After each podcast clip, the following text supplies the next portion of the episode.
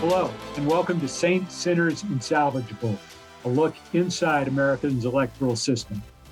I'm your host, Ben Ginsberg, and each week throughout the end of the 2022 election season, we'll examine the issues surrounding the casting, counting, and certification of this year's voting.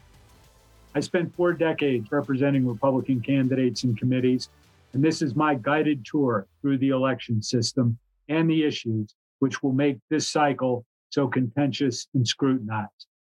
Today, we'll drill down on the unprecedented number of candidates doubting the accuracy of elections who are actually seeking the job of running those elections and what all that might mean.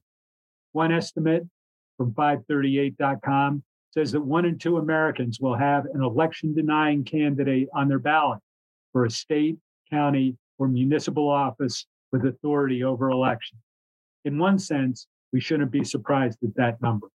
Polls showed 30% of the public does not believe our elections are reliable. That is a strikingly high number and is reflected in the historically high number of candidates who have said they would not have certified the 2020 election if they had been in the office they are seeking. While most say they are running to fix our broken election system, it is not clear how they'll do that if elected and whether the cure would be more harmful than the perceived disease. Today, we want to explore those issues, how elections are run, and what an election denier might do if actually elected to office. Joining me are two guests to help us drill down on this topic.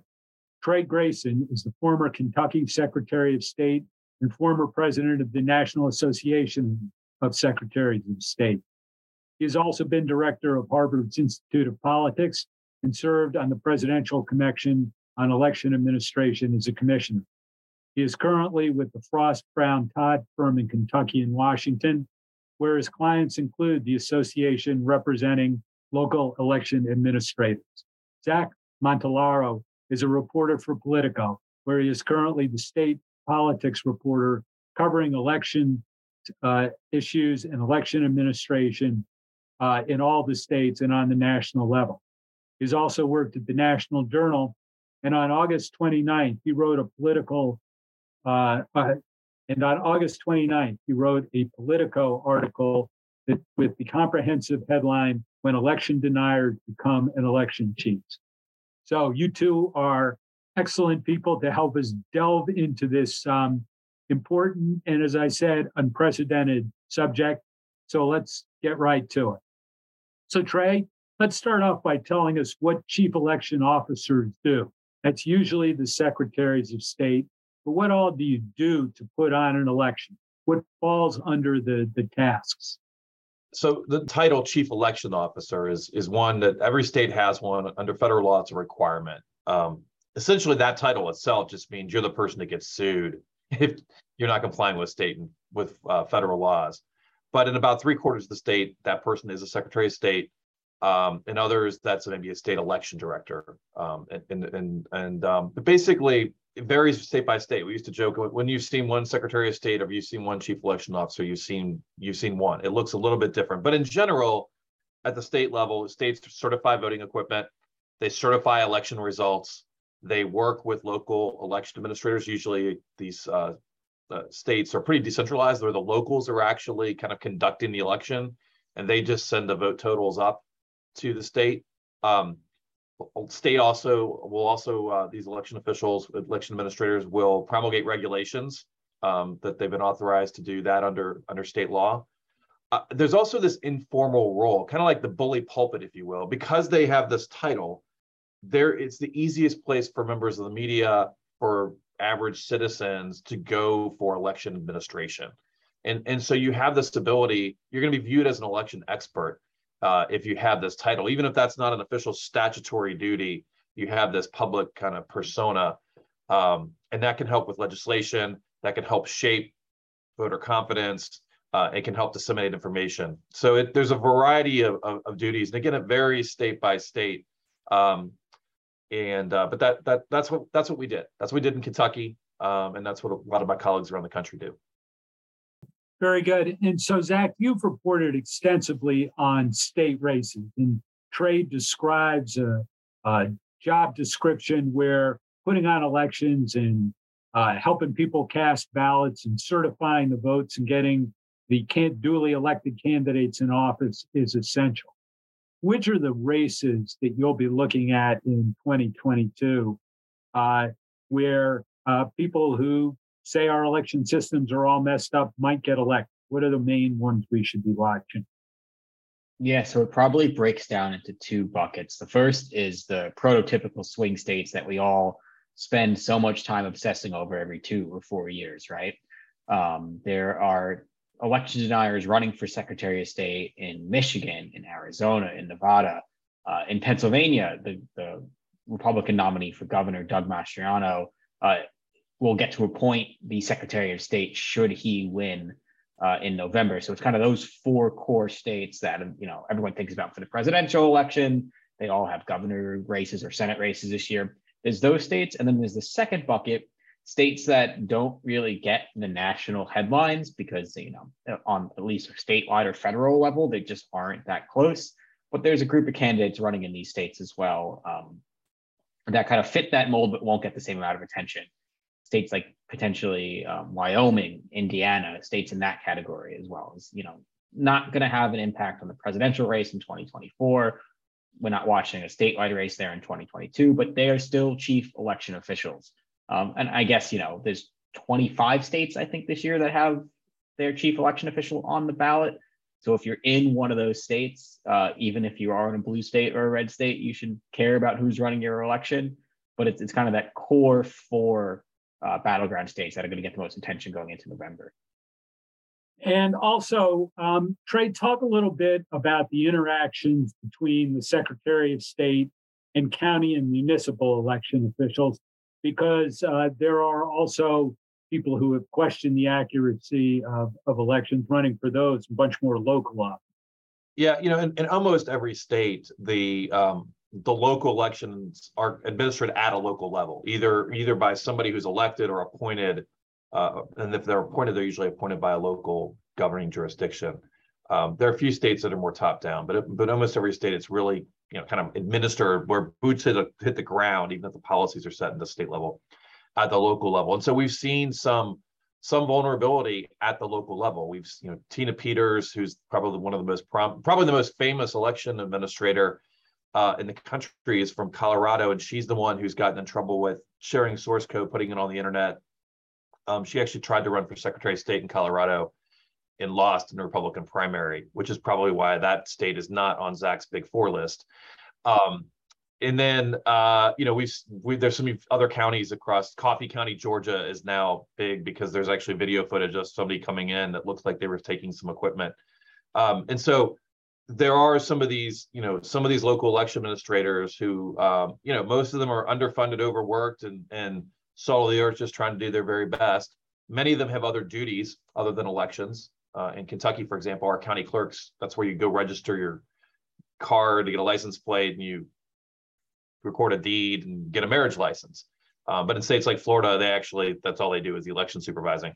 So that again varies state by state, but these local administrators play a big role. And we've unfortunately seen a few, um, a few folks um, step up or, or currently in office who uh, would you know fall into the category of election deniers.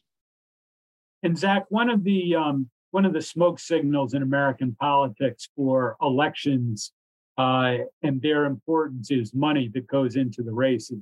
Have you seen an influx of money in 2022 going into not only secretaries of state races but also uh, the more county and local one? Yeah, it's certainly more than the past, but that's a fairly low bar to clear. Um, yeah, I can tell you that from firsthand experience. yeah, you know, Trey, someone who's ran for both Secretary of State and other offices, right? And they're just so different scale about the amount of money going into these races that, you know, I've talked to current Secretary of State candidates, like, wow, this has been our best, you know, fundraising ever. We raised 1.5 million dollars.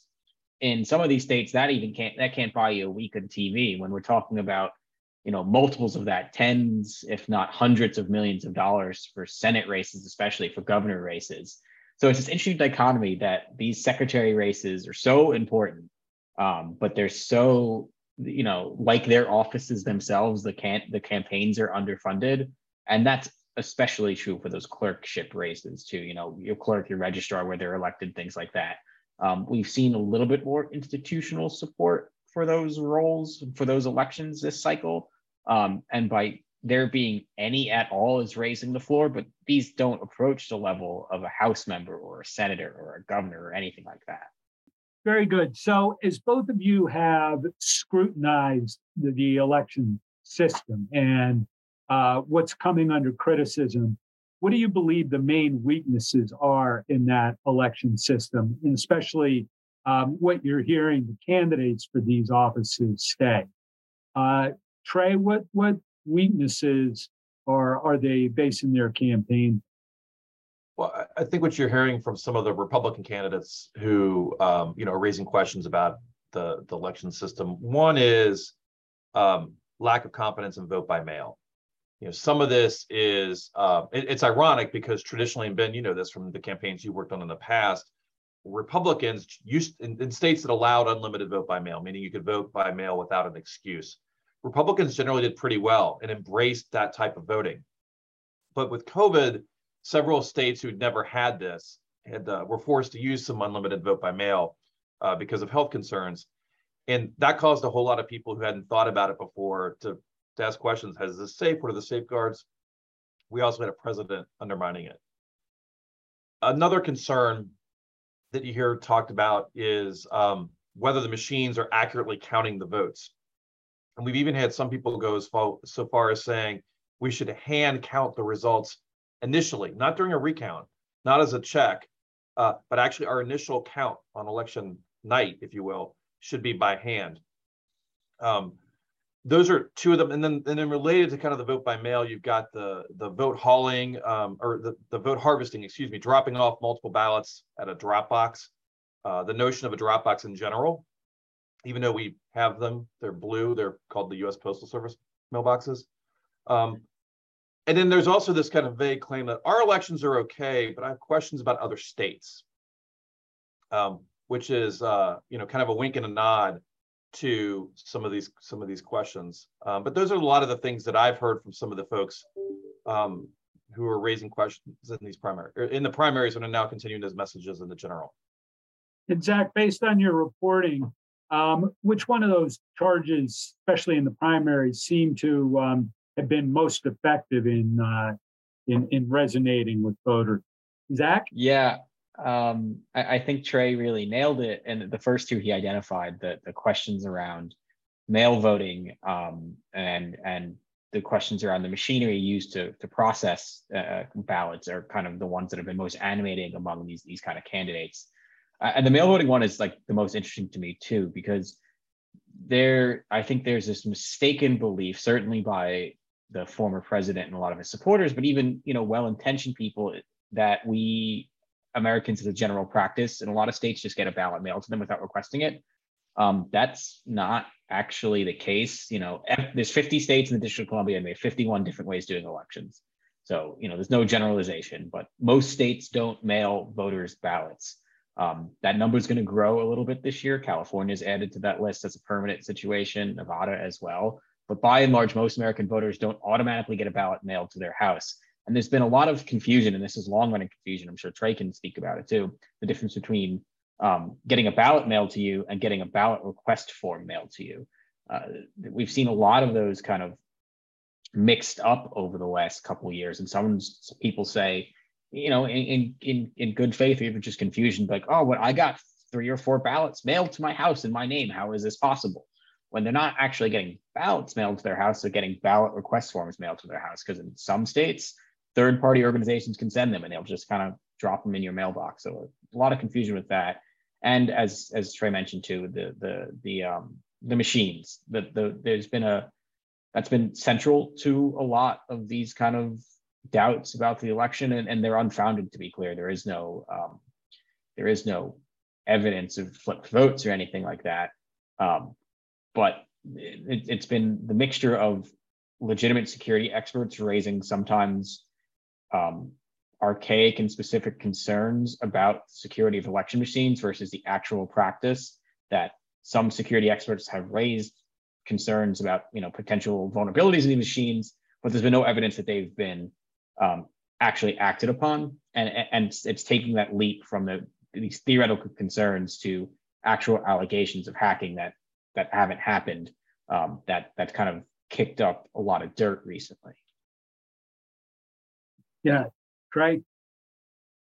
Well, you know, I think that um, this, uh, you know, the last, I think one of the challenges right now, we're at this time point where, you know, we're already, our, the local election administrators, the state election administrators, they're getting, you know, they've started their serious planning. They're already sent out absentee ballots. You know, all the primaries are done. And we've got, um, you know, one of the things that's been interesting going on right now, actually, that's been, been plaguing all this. So this are, these are some policy arguments, but some of these groups, some of these folks have been asking people to do open records requests, um, bombarding local election administrators, um, trying to gather information, in part because they don't trust the machines and things like that. And so um, it's just a really tough time for these election administrators right now. Um, and and there's a lot of uncertainty with with this coming election and what people what it's going to look like. And so um, I really feel for these folks, and we've seen a lot of turnover. You know, we've seen retirements at all levels. Um, and so that even if even if the person who's coming in is um, is qualified, they don't have the same level of experience, and, and so it's a real it's a real shock to the system overall. That's certainly true, and I want to talk a little bit about one of the ironies of the Republican criticism of vote by mail, which is Republicans have always benefited in most states tremendously from voting by mail, at least pre COVID. So the impact of that on the campaigns for um, for state races. Uh, Zach, I know at one point Politico wrote some interesting articles about how even as um, President, former President Trump was criticizing uh, vote by mail, Republican state parties were advocating or sending out vote by mail packages. Do you think that's likely to be a factor in this uh, in this election as well? Yeah, you know, it, it's kind of interesting that we saw like a very demonstrated shift of certain populations moving toward vote by mail during the pandemic and certain populations moving away. And by certain populations moving away, I mean Republicans because of what the former president just relentlessly did. It wasn't like a one-off situation. It wasn't a post-election situation. Running up to the election, just uh, former President Trump just every possible opportunity he attacked the security of mail balloting, um, which was unfounded to be clear when he did that.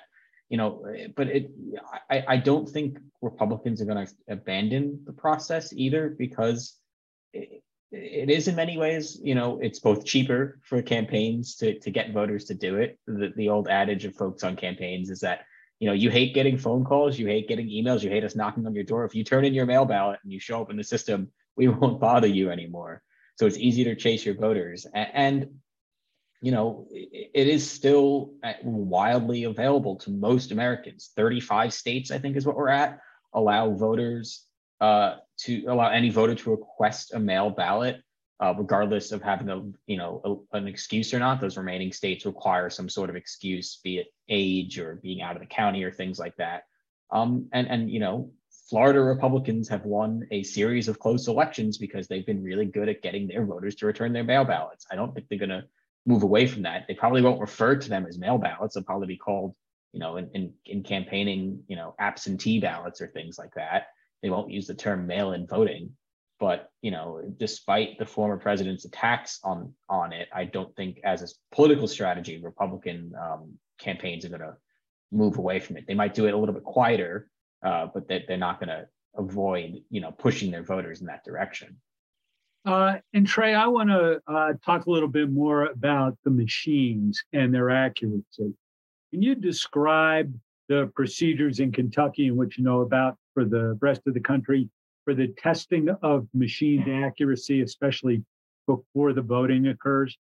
Yeah, yeah. So, you know, this goes back to the 2000 presidential election, Bush v. Gore, where there are some voluntary um, guidelines on voting system security. And so, as a country, as uh, Congress passed the Help America Vote Act and created new standards, um, they're technically guidelines; they're not mandatory. But most states, and Kentucky's including, require any system that's sold in our state to meet those federal guidelines. So you have to start there to have a machine that's used in almost every state. You got to you have to meet that federal guideline. And then most states also still run those machines through some level of testing as well. So that's just to, to, to be able to sell a model type. So then the specific voting systems, you know, they're programmed before each election. And so now when we say votes, voting systems, most votes are now cast on paper. And sometimes that's with the ballot marking device where a, a piece of paper is marked. Um, and other times it's just you mark it yourself, but either way, it goes through a scanner. And, and before each election, after the programming and before election day, and, and when I say election day, before the day upon which any votes would be run through that system, there's what's called logic and accuracy testing or L&A. And in logic and accuracy testing, you run a sample election with a, with a, some ballots. Um, you know what ballots you produced, so you know what the outcome should be, and you run it through the voting systems to test. It's kind of like test driving a car before you buy it at the dealership. Um, and so you run it through the every single the machines, and if it doesn't work, if the numbers don't match, then you got to go figure something out. So that's done before every election. That's usually done in front of Republicans and Democrats because most of our elections are governed in that way, often even in a mode of an open meeting. So before everything is rolled out on election day, you you've got the federal certification and the L&A. Um, and there are also, in most cases, machines that have been used in the past. And again, there's there's different audits and recounts to try to look at that. So um, that's designed so that we just don't have um, a fly by the night operator or somebody just trying a new method. Um, and, and that that's one of the reasons why when you see a recount, the counts almost inevitably are 100% accurate when you do a hand recount after an election. We just went through a state senate recount in my home, the part of Kentucky where I live, and it was literally one for one. It was the perfect match. And and sometimes there's a variance here or there because somebody circles a number instead of coloring it in or something like that. Um, but that testing is something that a lot of voters, I think, don't don't understand the logic and accuracy part that's done before every election to test it out. Um, and uh, but it but it's an important feature, and it's why uh, folks who understand elections have confidence that uh, the systems can work. The other thing, and, and, and Zach mentioned some of the, the, some of the potential vulnerabilities because you're dealing with a essentially a computer and you're dealing with individuals and humans, and so it's like kind of like banking. Like you to rob money, you got to go to a bank to rob the money, right? So banks have safes, video cameras, and dye packs, and security guards, and all this other stuff to, to reduce the vulnerability. And the same thing in elections. You know, we have we we train individuals, we have SEALs, we have all of this testing uh, because we know there could be some vulnerabilities. So we try to minimize the access points. You don't reuse if there's a computer that's being used to count votes, the only thing you use it for is to count votes. You don't connect it to the internet to check Twitter. Um, you know, there's a lot of safeguards that are built into place that are just kind of common sense, the kind of things we use in other parts of our lives that uh, increase the security of the voting systems. And Zach, have you in, in your reporting come across anything that should cause people to doubt the accuracy of elections or at least question it? Um, the short answer is no. Um, America has, you know, I'm going to steal a line from someone we all know fairly well, David Becker, and he says all the time that, you know, elections in America are run by tens of thousands of volunteers. There's always going to be mistakes or something here and there. But as far as malicious activity that like dramatically changes the outcome of an election, no, it doesn't happen in American elections. Um, if anything, I, I've been covering election security, election officials now for you know going on three or four years. I've become more confident in the security of American elections for all these things that Trey kind of listed out. You know, it's you know elections aren't just a one day thing. It's the logic and accuracy tests that are open to the public. It's post election um, audits, and by audits I mean the actual audits and not some things we saw uh, in in places like Arizona that were kind of made up as they go along. States increasingly now are not only you know doing pre-election testing of their machines, they're doing post-election testing of their machines, and it turns out the results are accurate. Um, you know, American elections have so many points of entry because, as we've said over and over today, it's a bottom up system in so many states, but election officials by and large are trying to do a good job, um, and they do do a good job. Um, and I think, especially, you know, we've seen an increased over the past couple of years, especially since 2016.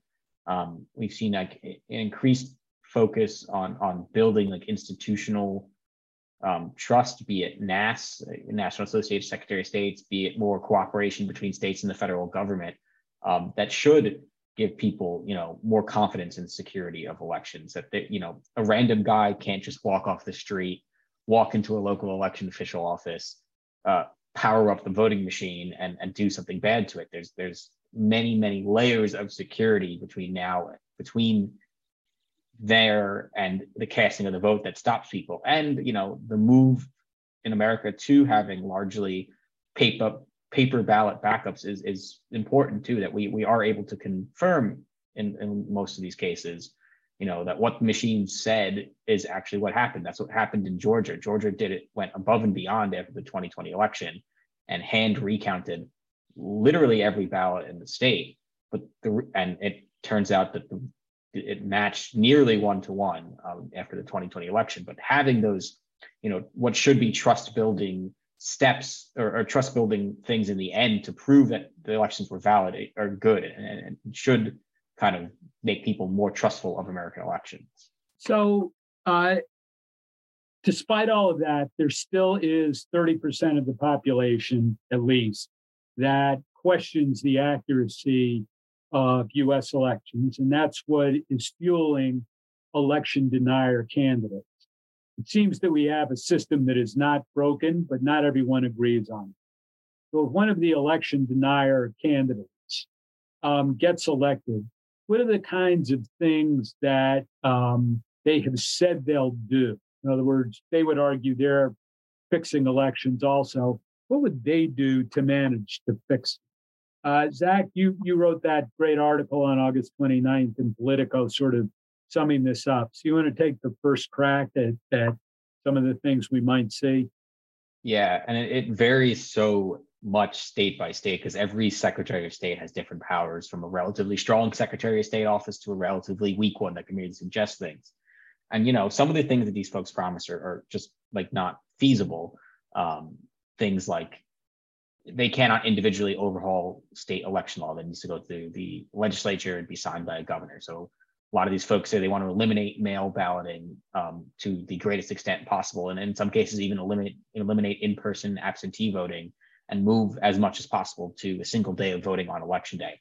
That can't be done by a Secretary of State. They can't just snap their fingers, change their state election law. There's many, many steps along the way. What, what, depending on the state, what can be done, um, it, it, it, it could raise some serious concerns. Um, the one that gets the most attention is, is on the certification of elections. What if a chief election official just declines to certify election results or certifies incorrect knowingly incorrect election results. We have no real history to kind of go back on that, other than to say that would almost assuredly end up in the nearest courthouse uh, to uh, instantaneously. But there's there's other things too. You know, it's um, it, it's to the degree that a you know a stronger Secretary of State can set election policy in their state. It you know while they can't change the law, can they frustrate parts of the election system? Can they make it harder? Can they decertify election machines or, or add specific requirements that are that are onerous? Can they uh, change forms to, to discourage certain types of voting? Um, can they make the use of drop boxes more onerous and more challenging for jurisdictions? And I think one of the things that's really um, undervalued about what an election official can do, and Trey alluded to this earlier, is that power of the bully pulpit. I think we as folks who think about elections a lot more than the average American maybe underestimate how much power, you know, your chief election official has to, to just give information to voters. Um, but that that bully pulpit power, I think, is really big. And I'll, I'll, let Trey kind of go into that more since he had that bully pulpit for a little bit. Yeah, Trey, now you get to play your own evil twin. And yeah. uh... well, Zach had a great list. I'm not sure I have much to add to his list, but let me talk about some of those things a little bit more, maybe from the perspective of somebody who used to be Secretary of State. I mean, we did actually get a little trial run at the local level of a, a local jurisdiction in New Mexico that didn't want to certify an election. Uh, county, the, the county commission that did that refused to do so, uh, breaking on party lines, because uh, it took an affirmative vote to actually certify. And um, the New Mexico Secretary of State went to court. Judge very quickly, as Zach predicted that would happen, um, said you have to certify and uh, one of the two original votes against certification shifted her vote and it got certified. So we'll we'll see that. I mean, um, there have been other instances where there may have been a, a, dispute about certification that maybe is more grounded in reality, and courts have stepped in and will weigh the evidence. Um, so that that's probably how how that plays out. You mentioned Zach mentioned decertifying machines. I remember um, in the in the 2000s when the Help America Vote Act was implemented, one of the things that we were required to do across the country was to roll out accessible voting equipment to everyone. The original, what we call DREs in the trade, uh, which are electronic voting machines, they look like ATMs. Um, those turned out to have some security vulnerabilities, and that's why we kind of moved back towards casting vote on paper with a ballot marking device. Is the and the ballot marking device is the um, vehicle to have accessible voting. But the idea is to get it on a piece of paper because you the voter can verify that piece of paper that that uh, and you can go back and do an audit or a recount. Well, I remember um, I think it was the California Secretary of State just um, when she learned about some of the security concerns, just decertified all the machines. And we've had other secretaries um, do that in states where they had that power. Now, those were cases where they were doing it, um, you know, with good reason. um, but it was pretty controversial at the time. And uh, you know, after I think history wore uh, bore out that those were successful decisions, and so there are instances where they, they they've taken steps, but there is this um, you know judicial check. There's also the ability for the legislature to take take duties away, or add duties, or give them to somebody else. You know, in Kentucky, for example, my um, successor uh, had some investigations with the ethics commission and some criminal investigations. Ultimately, the criminal investigations, uh, she never was charged. Uh, but for a couple of years, the state weakened the power of the Secretary of State uh, and created a more. Or, we always had a board of elections that certified elections and was played a bigger role. So it already was kind of decentralized, but they made it even more decentralized by removing the Secretary of State as chair of the state board of elections. Um, and so we've seen talk in Idaho, or not Idaho, Wyoming, excuse me, Wyoming, where um, an election deniers won the Republican nomination. There's not a Democratic on candidate on the ballot for Secretary of State. I think there's an independent or third party candidate, so that Republicans going to win anyway. And it's plus it's Wyoming where the Republicans must always win. Uh, and we've already seen Republican legislators talk about changing laws in anticipation of having this person uh, in charge of the office. So that is one thing that can be done, but obviously it takes time to change laws, and uh, most states have part-time legislatures, and so you you can't move quickly. Um, so there are some things that we can we can do. But yeah, there, you know, but again, varies by state.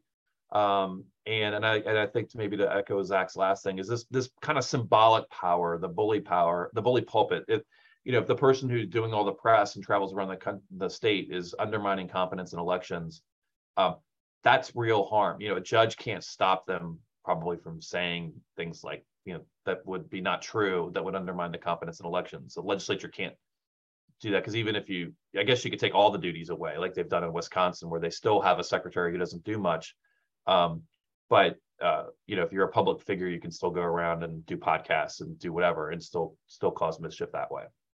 Yeah and of course there are there have been a couple of candidates really for governor who have suggested they would decertify the voter roll and require everyone to re-register.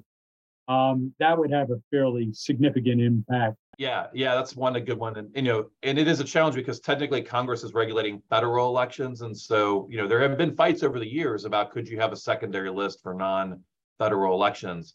I mean, practically that's just a stupid idea, even if it's allowed. Um, it's hard enough to keep an accurate list when you just have one statewide list, uh, and if you had a second list of eligibility for local and state elections, um, which are conducted at the same time. I mean, it's just it's some of this stuff when you hear people say this it's just so frustrating to me when i when i see people who in theory are should be intelligent enough to know better. And then voters who hear this and like oh yeah, that's a good idea. Like no that's a terrible idea. If you actually believe in election security that that's actually making it less secure.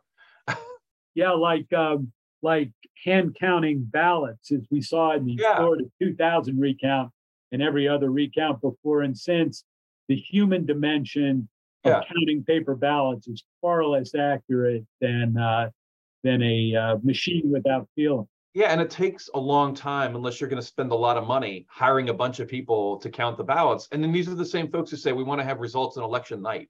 Like, um, no, you can't hand count every vote, have it be accurate, and get your results on election night. That's just impossible. I think folks may only think about, you know, I'm voting for president and my senator, but what about your maybe literally county dog catcher, right? It, you know, some of these ballots could have 70 people on the ballot. Hand counting that is is implausible, I guess is a delicate way of putting it. Yeah, Zach, when Ben and I were on the the commission that the Presidential Commission on Election Administration. Ben was one of the co-chairs. We went to Florida, and I, one of the counties in Florida, I remember had, I think was it Ben like four pages of a ballot, maybe like Yeah. Miami Dade, Miami, because they had, um, you know, state races, local races. They had ballot questions, and it was four pages front and back. It literally took them. I think we estimated if you didn't know how you were going to vote, and you actually like read all the names and read the um, ballot questions, it could have taken you 30 minutes to go through that ballot. Yeah. Wonder why they had long lines in that community. I mean, that was part of it. that was certainly part of it. Um, so we we painted a, a picture here of an election system in which people should have confidence, yet there is this great um, there is this great skepticism. So I want to ask you both um, what advice you would give to elections officials to be able to tell the story uh, of their system better. First, Trey, you from the position of a secretary, what what should you be doing? one thing is is just to keep in mind that most people have no idea how this process works. Um, they they so emphasize the the the bipartisan nature of basically everything we do in elections. You know, the the there's at every polling place there's members of both political parties. Um, they're there counting ballots. They're there reviewing absentee ballot eligibility. They're their machine certification. They're at logic and accuracy testing. All throughout, we baked in bipartisanship. Um, so Republicans and Democrats are there together. Now, you know, some of the independents might not like that, but the fact is most Americans fall into one or the other, and that's good. The second thing is that a lot of this stuff we do are very transparent with a lot of this stuff. And again, these are done in open meetings. And I think if people understood, you know, we're trying to show you how this works. We're doing it in front of, um, of both parties. A lot of a lot of these are now live streamed. People have been able to take advantage of technology to show some of these things um, that that kind of framing when you educate voters is is pretty important. I think the third thing is to set reasonable expectations. One one thing I always tell election administrators is don't when you defend the system, don't say the system's perfect and that the problems will never happen. We have problems on every election day. You know, I remember on uh, somebody in the media would ask me, "How'd it go?" I'm like, "It was a pretty good day." But if you happen to be in the one precinct where the machine didn't work when the when at 6 a.m. when the polling place opened, you didn't have a good election day because you had a longer line or you had to come back. And there are always instances like that. And so don't don't exaggerate the system, which is a pretty good system. And I think it's better today than it was 20 years ago. Um, because then you're setting yourself up to be easily defeated in an argument. Um, set reasonable expectations, talk about the safeguards, the transparency, and the bipartisanship, and that kind of messaging um, you know, is is can work. And I guess the last thing I would just say is just be out there, be visible you know, this is the role that Secretary of States can really be positive about is explaining and defending the system, uh, answering those questions. And, and so our Secretary of State in Kentucky, Mike Adams, um, Mike's been traveling around the state and, and hitting every little group for lunch, you know, every service club and every little chamber of commerce and visiting schools. And he gets media coverage everywhere he goes. And he keeps telling the, that story. And I see Secretary of States across the country doing that. And that's that's really, really important um, to help people to understand um, the safeguards that are in there and why you should have confidence in our system. And of course, county and municipal uh, elections officials can do the same thing. And they can do the same. Yeah, I usually it's harder for them to, frankly, because they have um, they're more they're they're they're busy running the election, and Secretary of States, you know, usually have a little bit more time to interact with the media. Um, but yeah, they they can do the same too. And what they can do is probably easier to open up the locals to show them this is how it works. You know, come here, you know, take them to the county fairs and and take a system to the county fairs. Be accessible. Um, you know, don't be afraid. Don't hunker down. I think that's the, that's another you know part of this is don't hunker down. And the more you talk about this, I think you'll you'll persuade most people, not everybody, but you'll persuade most people that it, that they should have confidence. Zach, as a reporter, are there um, stories that you would like to be able to report that there's some reluctance to? Do you have advice for uh, elections officials on getting out the story on the, the accuracy of their system? Yeah, so I, I guess it's kind of bifurcated. I'm a, I'm a national reporter, right? So maybe it's a little bit different uh, talking to me, but it, the willingness to talk to the media is always helpful. And I say that a little bit selfishly, but um, we, the media broadly, can't report on what your frustrations are, it be it more funding, be it, you know, hey, like this really interesting or strange rule makes my job harder. I don't know about that unless you tell me about it. Um, so being willing to talk election officials to talk to the media is helpful, and that's especially true um, for your local media. Of course, I want every election official in the country. You can call it Politico at any moment, and I will answer your call. But um, talk to your local newspaper, your local TV station, um, and not just around elections. You know, Trey alluded to this, right? But like, you got to get where the people are. Most people think of elections once a year, and that is when they're casting their ballot, either at their kitchen table or in the in the ballot or in the polling booth. Um, it's it's the onus on election officials to say, you know, we actually think about elections 365 days a year seven days a week, in many cases, 24 hours a day. That you know, I know a lot of these folks don't sleep and just think about elections. So communicate, I guess, with with the national media, of course, but with your local media. Invite your, uh, you know, I I think it's probably helpful to have your local TV station come in and show, okay, this is how we count ballots, or this is how. Um, this is how this is uh, this is how ballots are counted. This is how we register for poll workers. This is how we're recruiting poll workers and things like that um, going out to the community. You know, I, it's changed a lot, even in the three or four years that I've done this.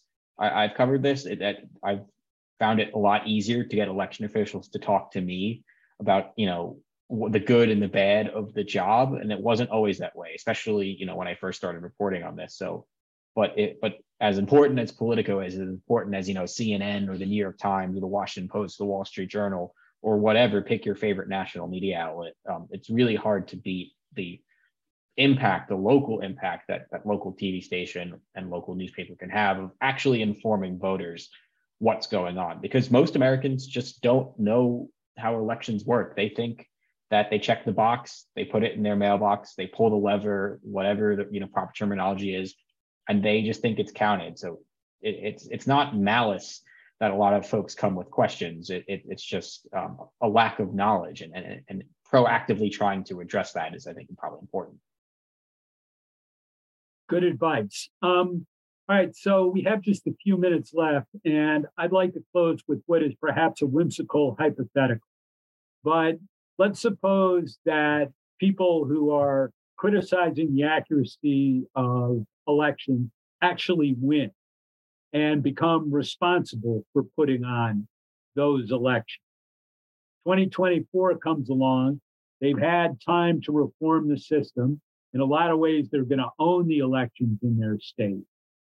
Um, would an election denier uh, throw out an election result in his or her state when they were in charge of that very process? In other words, question is, do you see a potential change in behavior and rhetoric uh, from election deniers should they be in charge of the actual system?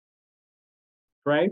Yeah, I think that this is not an implausible scenario. You know, I, I, you always think about how people campaign one way and govern another, or you govern and you criticize your predecessor, and then, you know, oh, we are broke. We need to keep that tax in place that I campaigned against. You know, um, and we've actually seen um, at least one of the election deniers, or at least somebody who's had I, that might be an exaggeration compared to some of the other candidates, but one of the Republican candidates has already pivoted now that he's in a general election. So I think you, I think it is possible that once you're in office and you own it, you'll see some of this. Um, you know, the one I think the one challenge though here is the uh, issue of you know when my candidate doesn't win, right? Like you know, and and and and so do they feel like they're empowered to try to save the day for their candidate? Uh, but the reality is is that there's a whole lot of people, you know, they just won in 2022. Um, because that's, you know, in your hypothetical, that's how how they win. A lot of their colleagues are going to get elected. Um, was that were those elections invalid? And so I, I, I suspect that we may not see some of these folks um, try to cancel results because how do you how do you do it for one race? You know, so I I, I I'm going to be this is me being like a combination of like hopeful and cynical. I'm cynical enough to believe that some of these folks are going to pivot, which gives me hope. Does that make sense? it does. Zach, you get the last word. Um, I maybe come down on the little bit more pessimistic side than Trey is I just think we're approaching what could potentially be uncharted territory. Um, I have talked to a quite a few election officials, current and former, over the last three years, um, and almost to an individual, every one of them from any party, Democrats, Republicans. I've talked to very conservative Republicans and very liberal Democrats uh, who were election officials, and all of them want to run a free and fair election. There is, of course, very uh, dramatic disagreements among some folks about, you know, what the rules to run an election are, on, you know, should be. Um, but by and large, every election official I talk to um, believes in American elections and trusts American elections. Some of these candidates that we've kind of alluded to, I just have not demonstrated that same commitment. Um, and I don't know. I don't know. I don't think. I don't think we really know what's going to happen in 2024. You know, I, I um, to quote, I guess a secretary I've talked to a few times, Frank LaRose is out in Ohio, and he always says, you know, the best way that that to have somebody who has questioned elections to not question them is have them help run one. And he's talking about local people coming in and being poll workers. Maybe we'll see that on on a, on a broader scale, uh, statewide. I think that's probably um, it, it's a possibility, sure, but it, it's just uncharted territory right now. Not not to end it on a bleak note, but I think we'll be going through uh, a lot of uncharted territory in the next two to four years. Well, we we always like to end with a cliffhanger, so this is kind of the cliffhanger of American democracy. Zach Montellaro uh, from Politico and Trey Grayson, uh, former Kentucky Secretary of State, now with Frost, Brown, and Todd. Thank you very much for joining us. This is Ben Ginsberg, and you've been listening to Saints, Sinners, and Salvageable, a look inside America's electoral system.